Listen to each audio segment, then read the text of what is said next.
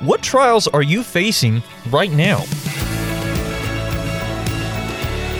Hey there, Andrew here, and this is Unlocked, your daily key to unlocking God's Word in your life. I think it's safe to say for all of us, 2020 has brought a lot of trials and some anxiety, doubt, and stress with them.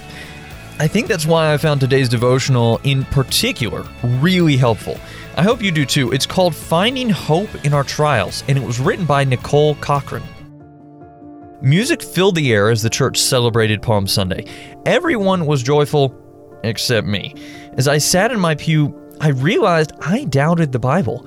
What should have been a joyous day became dark. My thoughts scared me. What if I went to hell because of them? I entered a period of struggle and doubt, facing uncertainties about my relationship with God. Today, I look back and see how Jesus used my struggles to lead me to study and learn for myself what the Bible said about him. This led me to rest so much more deeply in the truths that Jesus had died for my sins and that his death and resurrection were my salvation.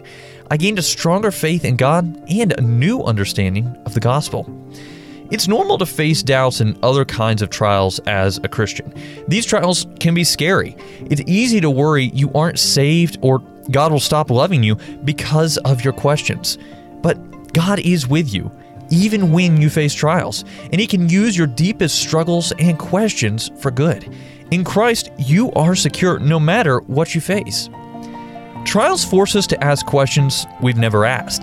The answers to these questions grow our understanding of who God is and what He does for us. Because of the Holy Spirit, my doubts and questions lead me to understand the gospel better and better. Your spiritual struggles may not be the same as mine. But regardless of what your trials are, remember they don't define you.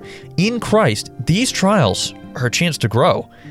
If you're facing doubts or other spiritual struggles today, pray about them. God loves you and won't leave you to face them alone. While it isn't easy now, God is using whatever trials we face for His good kingdom purposes to help us grow into mature Christians as we better understand who Jesus is. So let's talk about this. What are some questions going through your mind right now? What trials are you facing right now? Take a look at Hebrews chapter 4 verses 14 through 16. Why can we bring any struggle we're facing to Jesus? What things has God taught you through past trials? Now, as we can read in James chapter 1 verses 2 and 3, Dear brothers and sisters, when troubles of any kind come your way, consider it an opportunity for great joy.